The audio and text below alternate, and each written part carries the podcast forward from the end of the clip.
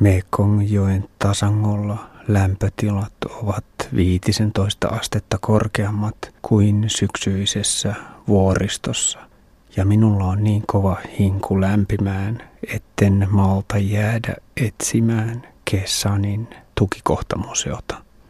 Kesanissa elettiin kiihkeitä aikoja vuonna 1968. Yli 3000 amerikkalaista menehtyi tai haavoittui 77 päivän taistelussa. Pohjois-vietnamilaisia arvioidaan kaatuneen yli 10 000. Amerikkalaiset sotahistorian tutkijat eivät ole päässeet yksimielisyyteen, miksi Kesania piiritettiin sodan tuossa vaiheessa. Halusivatko vietnamilaiset symbolisesti toistaa vuoden 1954 taistelun, joka johti ranskalaisten vetäytymiseen – vai oliko tarkoitus houkutella amerikkalaiset keskittämään joukkoja syrjäiseen paikkaan? Yhteenoton raivotessa amerikkalaiset sotilasyksiköt riitelivät siitä, pitikö tukikohdasta luopua kokonaan, koska se ei kuitenkaan pystynyt estämään pohjois-vietnamilaisten soluttautumista rajan yli. Rankan linjan kenraalit olisivat halunneet käyttää ydinaseita. Piiritys hiipui minkä jälkeen amerikkalaiset poistuivat pari kuukautta myöhemmin liian haavoittuvaksi arvioidulta harjanteelta. Kesanin jälkeen alkaa nautinnollinen lasku kohti tasangon lämpöä. Tie kumpuilee hetken aaltomaisesti ja sitten alamäki taas jatkuu. Alle tunnissa saavun helteeseen Laubaoon Ensitöikseni yritän paikallistaa erikoistalousalueen markkinoilta hyviä paristoja kameraan, sillä niitä on vaikea löytää. Tavallisten pattereiden lataus on niin heikko, että kamera rupeaa ensimmäisen zoomauksen jälkeen valittamaan virran vähyydestä. Intiassa oli sama riesa. Aloitan hankita kierroksen paperikaupasta, sillä tarvitsen myös pientä muistiinpanovihkosta mutta kolmikymppinen nainen tarjoaa halpispattereita. Kun totean, etteivät ne ole tarpeeksi vahvoja, hän loukkaantuu. Yritän enää turhaan ostaa vihkoa, sillä nainen kääntää selkänsä eikä suostu puhumaan minulle. Kauppakeskuksissa sijoitan rahani toiveikkaasti kolme kertaa kalliimpiin paristoihin. Kauppakeskuksen pihalla minut piirittää kuuden lierihattuisen lyhyen naisen ryhmä. Nopein kaivaa isosta käsilaukustaan tuhdin tukun laosin kipejä. Minulla on karkea käsitys kipin ja Vietnamin dongin vaihtosuhteesta ja kurssitarjous tuntuu liian matalalta. Ostan silti sadalla tuhannella dongilla eli reilulla neljällä eurolla rajanylityksen minimipääomaksi 30 000 kipiä. Kun kävelen ruokakauppaan, Nainen kiikuttaa omasta aloitteestaan 5000 kipiä lisää.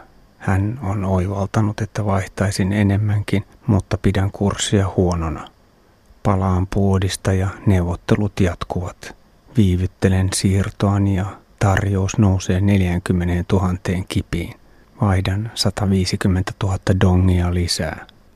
Parveilustaan huolimatta naiset eivät näytä kilpailevan keskenään ja he myös vetäytyvät paikalta sopuisana ryhmänä kaupanteon jälkeen.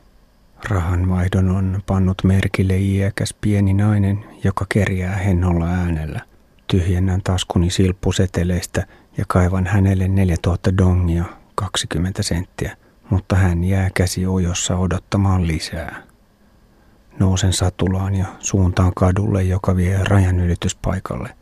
Tullissa saan kahden luukun kautta leiman, jonka kolmas viranomainen tarkistaa. Poljen pois Vietnamista pienen holvikaaren läpi ja heti portin takana päivystää ryhmä lierihattuisia rahanvaihtajanaisia kahden valtakunnan välimaastossa. Laonkielinen tervehdykseni Sabadi ei hetkauta rajavirkailija millään lailla. Maahantulokaavakkeen ja passin tutkiminen sujuvat verkkaisesti, eikä nelikymppinen mies vaikuta kovin motivoituneelta työstään. Onneksi rajalla ei ole ruuhkaa. Tullirakennuksen ulkopuolella istuu kahdeksan lierihattuisen ryhmä laskemassa rahoja matalan puun alla. Naiset kaivavat kasseistaan tukevia nippuja, kipejä ja dongeja, mutta myös dollareita. Vieläkään en tiedä virallista kurssia, joten vaihdan ylijääneet kolme ja puoli miljoonaa dongia pankin tiskillä. Kurssi on kuitenkin se sama, jonka sain kauppakeskuksen pihalla. Laitan 1,4 miljoonan kipin nivaskan pyörän sivulaukkuun, sillä se on aivan liian paksu tungettavaksi maahavyöhön. Laosin puoleinen rajataajama on kovin vaatimaton Laobaon verrattuna, ja melko nopeasti olen jo maaseudulla. Maisemat ovat kuivempia kuin Vietnamissa, mutta vielä on kuitenkin melko vehreä, sillä sadekauden päättymisestä ei ole montaa viikkoa. Muutama pitkä lasku johdattelee rajavuoriston juurelta kohti tasankoa, sitten reitti kulkee lievästi kumpuillen kukkuloiden välissä. Liikennettä on todella vähän, vaikka tie on hyvä ja leveä. Muutaman motoristin lisäksi vastaan tulee kaksi taimaalaista rekkasaattuetta. Säiliöautot kuljettavat rikkihappoa. Toinen saattue poikkeaa edestäni sivutielle ja etuajo-oikeuksista täysin piittaamaton vasemmalle kääntyvä rekka vyöryy ajolinjalle ja pakottaa pysähtymään. Tien vieressä on muutaman kilometrin välein pieniä taloryhmiä, jotka on rakennettu toista metriä korkeiden puutolppien päälle. Talojen alla on polttopuuvarastoja, karjasuojia, pysäköityjä moottoripyöriä sekä istuskelevia ihmisiä – Useimpien majojen seinät on tehty bambupäreistä punomalla ja katto olista. Varakkaammissa taloissa on lautaseinä ja peltikatto, vaikka olki onkin lämpötaloudellisesti peltiä paljon parempi vaihtoehto kattomateriaalina. Pihoilla juoksentelee sikoja ja kanoja. Vesipuhvelit makoilevat varjossa. Kuulen iloisia sabadi tervehdyksiä sieltä täältä, mutta en läheskään aina erota huutelijoita, jotka istuskelevat talojen alla ja usein 50-100 metrin päässä tieltä. Pihapiirit ovat sen verran etäällä, että innostuneesti ryntäävät lapset eivät ehdi loikkia pyörän eteen. Kilistelen heille kelloa. Talojen alla oleilee perheitä ja naapuruston väkeä isommissa ryhmissä ja ensivaikutelmana pistää silmään yleinen kiireettömyys. Naapurikansojen karkeaa vertailua varten on sanonta. Vietnamilaiset kylvävät riisin, kambodjalaiset katsovat sen kasvua ja laosilaiset kuuntelevat sen kasvua. Ehkäpä riisin kasvun kuuntelijat ovat lähimpänä onnellisen elämän salaisuutta. Tällä puolen rajaa ihmiset myös näyttävät erilaisilta. Kasvon piirteet ovat lähempänä taimaalaisia kuin vietnamilaisia korostuksia. Helposti näkyviä tapakulttuurin eroja ovat esimerkiksi motoristien kypärän käytön vähyys sekä naisten pukeutuminen kietaisuhameeseen. Vietnamissa naiset käyttävät pääsääntöisesti housuja, Kulttuurierosta kertovat myös kaksi näkemääni moponaista. Kauniiksi laittautuneet neidot innostuvat lähettelemään ajaessaan lentosuukkoja, mutta toisen I love you tervehdys on hieman liian matala. Vietnamissa transseksuaalisuus on tabu. Ilmiöön ei törmää edes Saigonin turistikortteleissa. Kolmen tunnin päässä rajalta saavun ensimmäiseen pikkukaupunkiin. Yksi kerroksisten asumusten joukossa on muutama ruoka- ja taloustarvikekauppa, kioskeja ja pärekorima ja bensiinipumppu. Kun odotan saapuvani Xeponin keskustaan, kilometrin mittainen rakennusnauha alkaakin harveta ja päättyy. Mutta kotikyläänsä palaavat koululaiset polkevat seurassani pari-kolme kilometriä. Pojat kiihdyttelevät hihkuen ohi ja tytöt tirskuvat Lähes kaikissa pyörissä on takanakin pehmeä satula ja jalustimet, ja useimmiten lapsilla on kaveri kyydissä. Jalustimilla seisominen on yleistä, jolloin matkalainen pitää käsiään polkian hartioilla. Kesäinen aurinko saattelee matkaani matalien metsäkukkuloiden ja kuivuneiden riisipeltojen poikki. Riisisato on jo korjattu ja vesipuhveleita vaeltelee pelloilla ilman paimenia – Vilkuttelen väelle ja pusikoista esiin ryntääville lapsille. Polven korkuiset alastomat lapset juoksentelevat isompien vanavedessä aina pientareille saakka. Junioreiden innostus karavaaniani kohtaan on pari pykälää raisumpaa kuin naapurimaassa, mutta aikuisten reagointi on hillitympää. Myös Xetamuk on maantien ympärille pitkäksi nauhaksi kasvanut taajama. Kauppojen ja ravintoloiden joukossa on myös oikea bensa-asema. Yöpaikan etsintää vaikeuttaa se, että Vietnamin länsimaiset aakkoset ovat vaihtuneet laon kielen kauniiksi koukeroiksi, jotka muistuttavat taiaakkosia – Polkaisen pari kilometriä pitkän kylän raitin läpi ennen kuin käännyn takaisin. Ruokakaupan edessä viisikymppinen mies väittää elekielisen utelun päätteeksi, ettei Xetamukissa ole majataloa lainkaan, mutta mopoa korjaava nuori mekaanikko piirtää paperin palaselle alkeellisen kartan. Bensa-aseman jälkeen risteyksestä vasemmalle ja sitten vähän eteenpäin.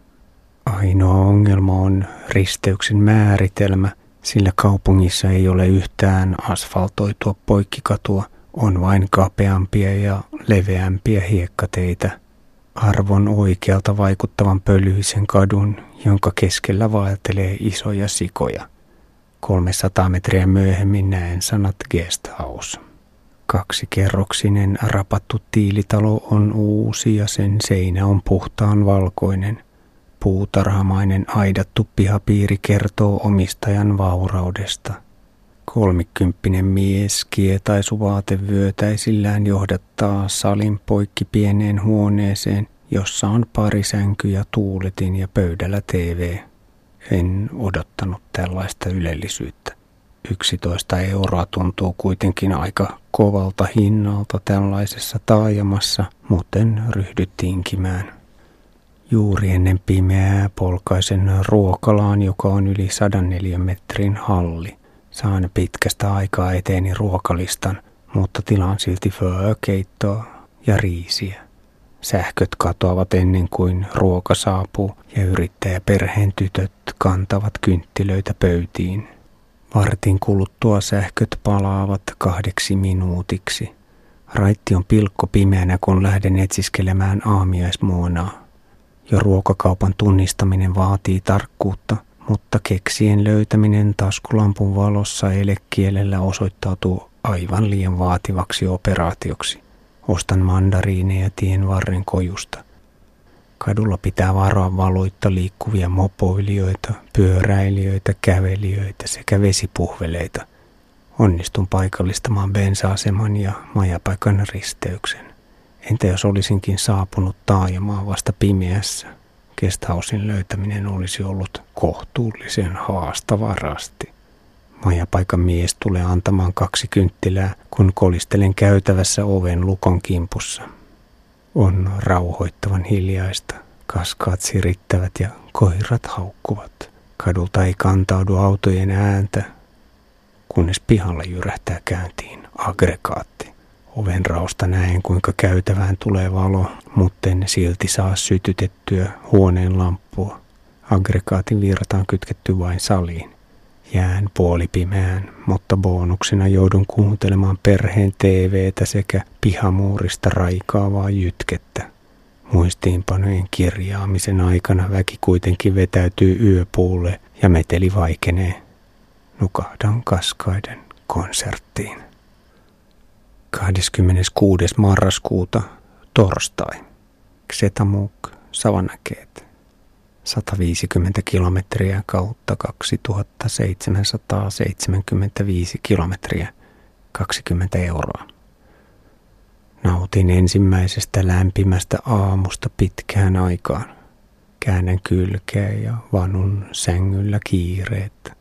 Olisi jo lepopäivän aika, sillä olen ollut tien päällä yhtäjaksoisesti kaksi viikkoa rankassa maastossa. Mutta 120 000 asukkaan Savannakeet Mekongin varrella on mielenkiintoisempi kaupunki välipäivän viettoon kuin tämä maaseututaajama. Lausin toiseksi suurimpaan kaupunkiin on matkaa vielä 150 kilometriä. Aamutoimien aikana huomaan, että sähkö on palannut Satelliittidigiboksista ponnahtaa esiin kymmenien kanavien ylellinen keinotodellisuus, mutta TVn volyyminappula on jumittunut ääriasentoon huutamaan ja kestää tovin ennen kuin keksin, kuinka ääntä voi säätää digiboksin kautta. Valitsen taustaohjelmaksi intialaisen Puja-jumalan palveluksen, joka on pyhitetty Durga-jumalattarelle. Säästetty yksinkertaisten säkeiden loputon toistaminen on tehokasta terapiamusiikkia, eikä rauhan kokeminen mantrojen välityksellä vaadi uskomista mihinkään. Pelkkä rytmi ja siihen sitoutunut energia riittävät, ne rauhoittavat, niin kuin meren aaltojen kuuntelu. Pihalla ihastelen loppuun ajettujen kuorma-auton renkaiden uusiokäyttöä. Yhdestä on muotoiltu kukan terälehteä muistuttava sahalaitainen vesisoikko. Toinen luomus on kaarevien kumijalkojen päälle viritetty kannellinen roskakori. Rengaskumi onkin liian hyvää raaka-ainetta pois heitettäväksi. Aidan kupeissa on myös upeasti koristeltu buddalainen henkien talo, jonka keskellä on pienen pieni puinen temppeli. Temppelin harjalta garuda-linnut päivystävät joka ilman suuntaan ja naagakäärmeet vartioivat porttia. Setämuukin raitilla ei ole ruuhkaa. Maastoauto hurauttaa liian lujaa taajaman läpi, mutta muutoin liikkeellä on vain pari motoristia, pyöräilijöitä ja peräkärryllinen pihatraktori. Muutaman puodin edessä liehuu sirppi ja vasarakoristenen punalippu. Laosin hallintomalli on ollut vuodesta 1975 kommunistipuolueen johtama yksipuoluejärjestelmä, mutta katukuvan pikkupuotien paljous kertoo talouden siirtymästä kohti pienyrittäjävetoista käytäntöä Vietnamin tavoin. Tiukasti valtiojohtoinen suunnitelmatalous ei ole toiminut täälläkään. Maasto jatkuu kuivan kellertävänä. Aukeita reunustavat matalat metsiköt ja pensaikot. Lehmät, vesipuhvelit ja vuohet käyskentelevät niityillä ja kuivilla riisipelloilla, joita peittää korsisänki. Kyliä ja taloryhmiä on harvakseltaan. Rakennukset ovat puupaalujen päällä ja yleisin seinämateriaali on bambun ruoon suikaleista punottu päreelementti. Joidenkin asumusten pihalla on isoja satelliittilautasantenneja, joiden kaareva pinta on jykevää metalliverkkoa. Reipas myötä tuuli siivittää menoa ja maasto kumpuilee vain lievästi. Rajaseudun erinomainen tie on alkanut pikkuhiljaa heikentyä – Lyhyet pätkät ovat päässeet painumaan omituisen muhkuraisiksi ja paikoin rekkojen tien reunaan nostattama asfalttiharjanne nousee lähes 40 senttiseksi. Mutta pääsääntöisesti maantie on silti niin hyvä, että sitä uskaltaisi ajaa pimeässäkin ilman liian suurta stressiä. Tienkäyttäjien ylivoimainen enemmistö on kevyt moottoripyöriä ja mopoja.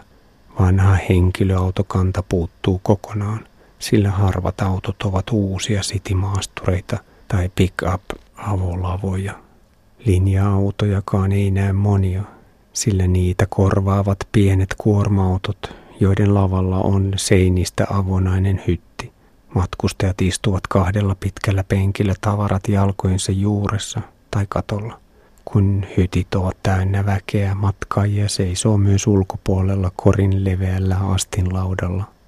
Peräkärryllisiä pihatraktoreita ajelee ihmeellisen täyteen lastattuina. Kahden ja puolen tunnin ja lähes 50 kilometrin jälkeen saavun taajamaan, jossa ryhdyn silmäilemään ruokapaikkaa. Kesken etsinnän nuori tyttö hurauttaa mopollaan hiekkaiselta sivutieltä surutta maantielle ja on ajaa päälleni. Joudun tekemään hätäjarrotuksen. Olen niin hämmästynyt, etten saa huudettua edes räyhävirkkeitä kaveriaan kuskaavan tytön perään.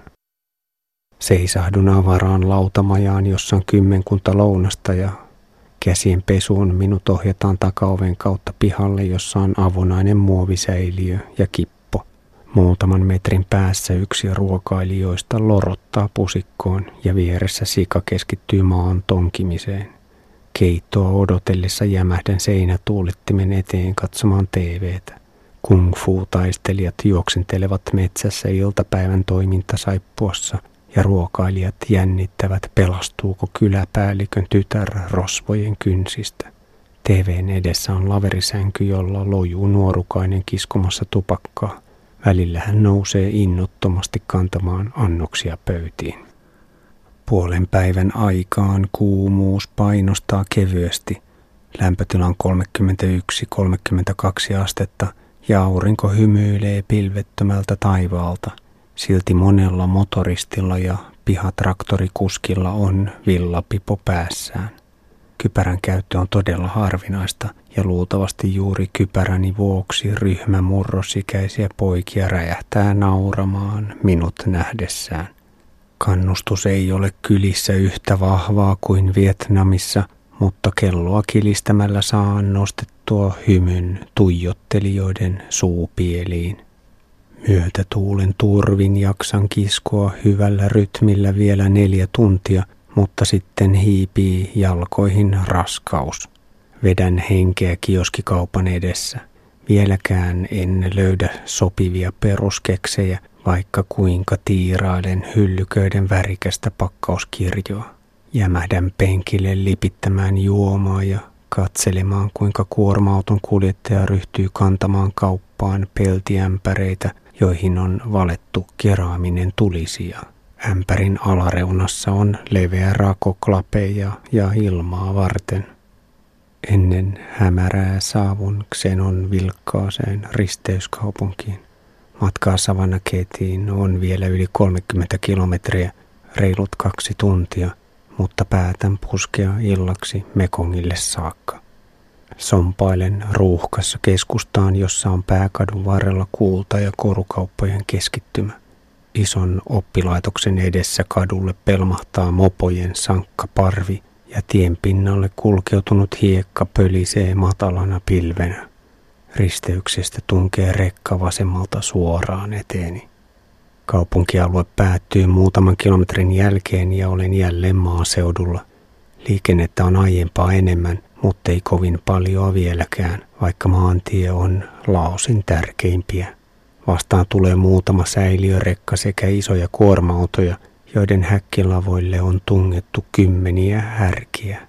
Pienemmät kuorma-autot kuljettavat sokeriruokokasoja, joiden päällä istuskelee maatyöläisiä. Tien reunan hämärässä vaeltelee vesipuhvelien ryhmiä ja paimenia. Pimeä ajoa jää 15 kilometriä. Maasto kumpuilee, mutta kiipeilyä seuraavat laskut eivät ole niin jyrkkiä, että niissä tarvitsee jarrutella vaikka hyväkuntoisellakin päällysteellä pitää varautua pimeässä tiemestarin yllätyksiin. Seitsemän kahdeksan kilometriä ennen savanakeetiä maisemat ja liikenteen rytmi ovat jo kaupunkimaisia. Saapumisen innostus antaa lisävoimia ja jaksan kiskoa euforisena eteenpäin, vaikka jalat jo painavat.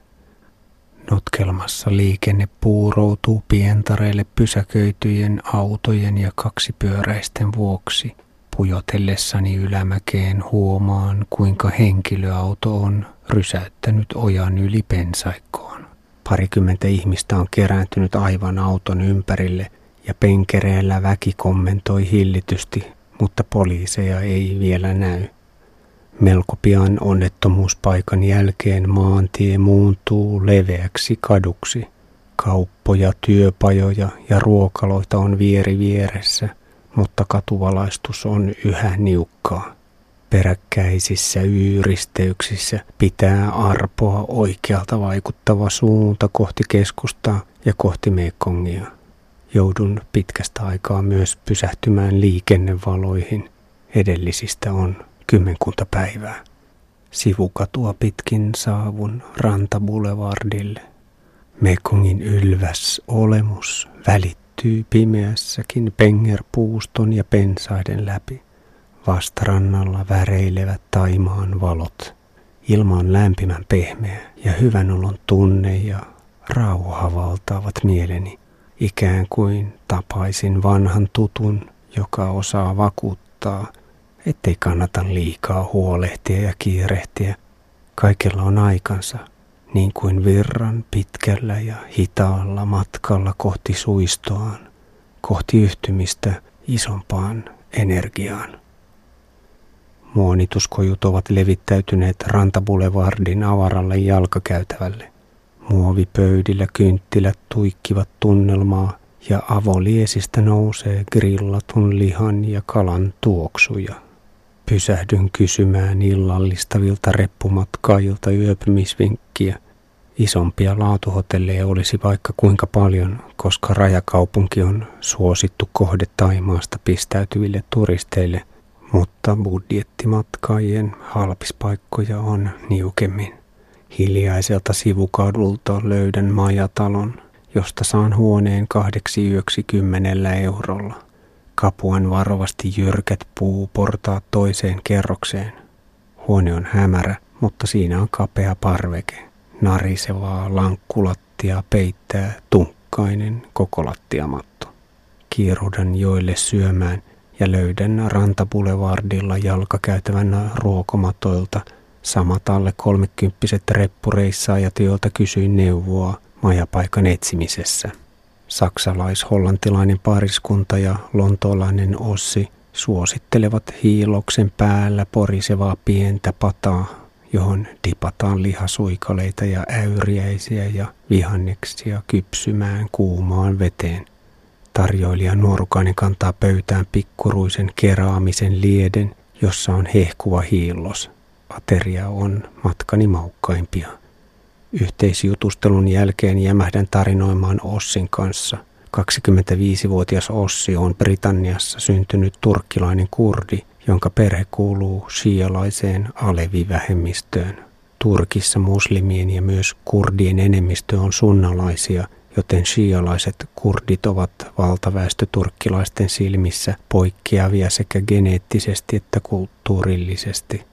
Turkin ja Irakin vainojen vuoksi yli puoli miljoonaa kurdia on päätynyt siirtolaisiksi ja pakolaisiksi Eurooppaan, etenkin Saksaan, Ranskaan ja Ruotsiin. Myös Ossin perhe on aikoinaan lähtenyt kiristyneen ilmapiirin vuoksi. Jo pelkkä oman äidinkielen käyttö on voinut riittää perusteeksi vankilatuomioon. Kaikkiaan aleveja on Turkissa kymmenisen miljoonaa, Alevinäkemyksen mukaan sunnit ovat karkeasti yksinkertaistaneet islamia ja pakottaneet profetta Muhammedin uskon liian tiukkaan muottiin. Alevit eivät painota moskeijassa rukoilua, vaan koti on keskeisin kulttipaikka.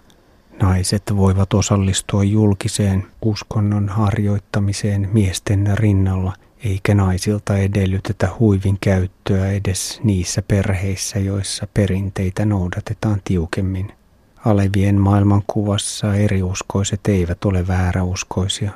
Tärkeää ei ole uskonto, vaan ihmisenä oleminen. Olen matkoillani viettänyt kuukausia islamilaisissa maissa, Afrikassa, Aasiassa ja Euroopassa, ja olen nähnyt, että islamia on kovin monenlaista. Kerron Ossille, kuinka mieltäni painaa Eurooppaa jäytävä ilmapiiri, jossa populistiset kansankiihottajat ja media niputtavat kaikki muslimit samaan kategoriaan ja näkevät islamin vain uhkakuvien kasvualustana. Suvaitsemattomuudella kerätään ääniä ja nostatetaan vihaa, joka on paljon suurempi arkinen uhka kuin vierasuskonto tai tapakulttuuri. Pelon ja rasismin lietsomisessa on karmivaa tekopyhyyttä vedota isänmaallisuuteen. Ossi huokaa, että nykyinen islamhysteria näkyy hänenkin perheessä jatkuvana taustastressinä.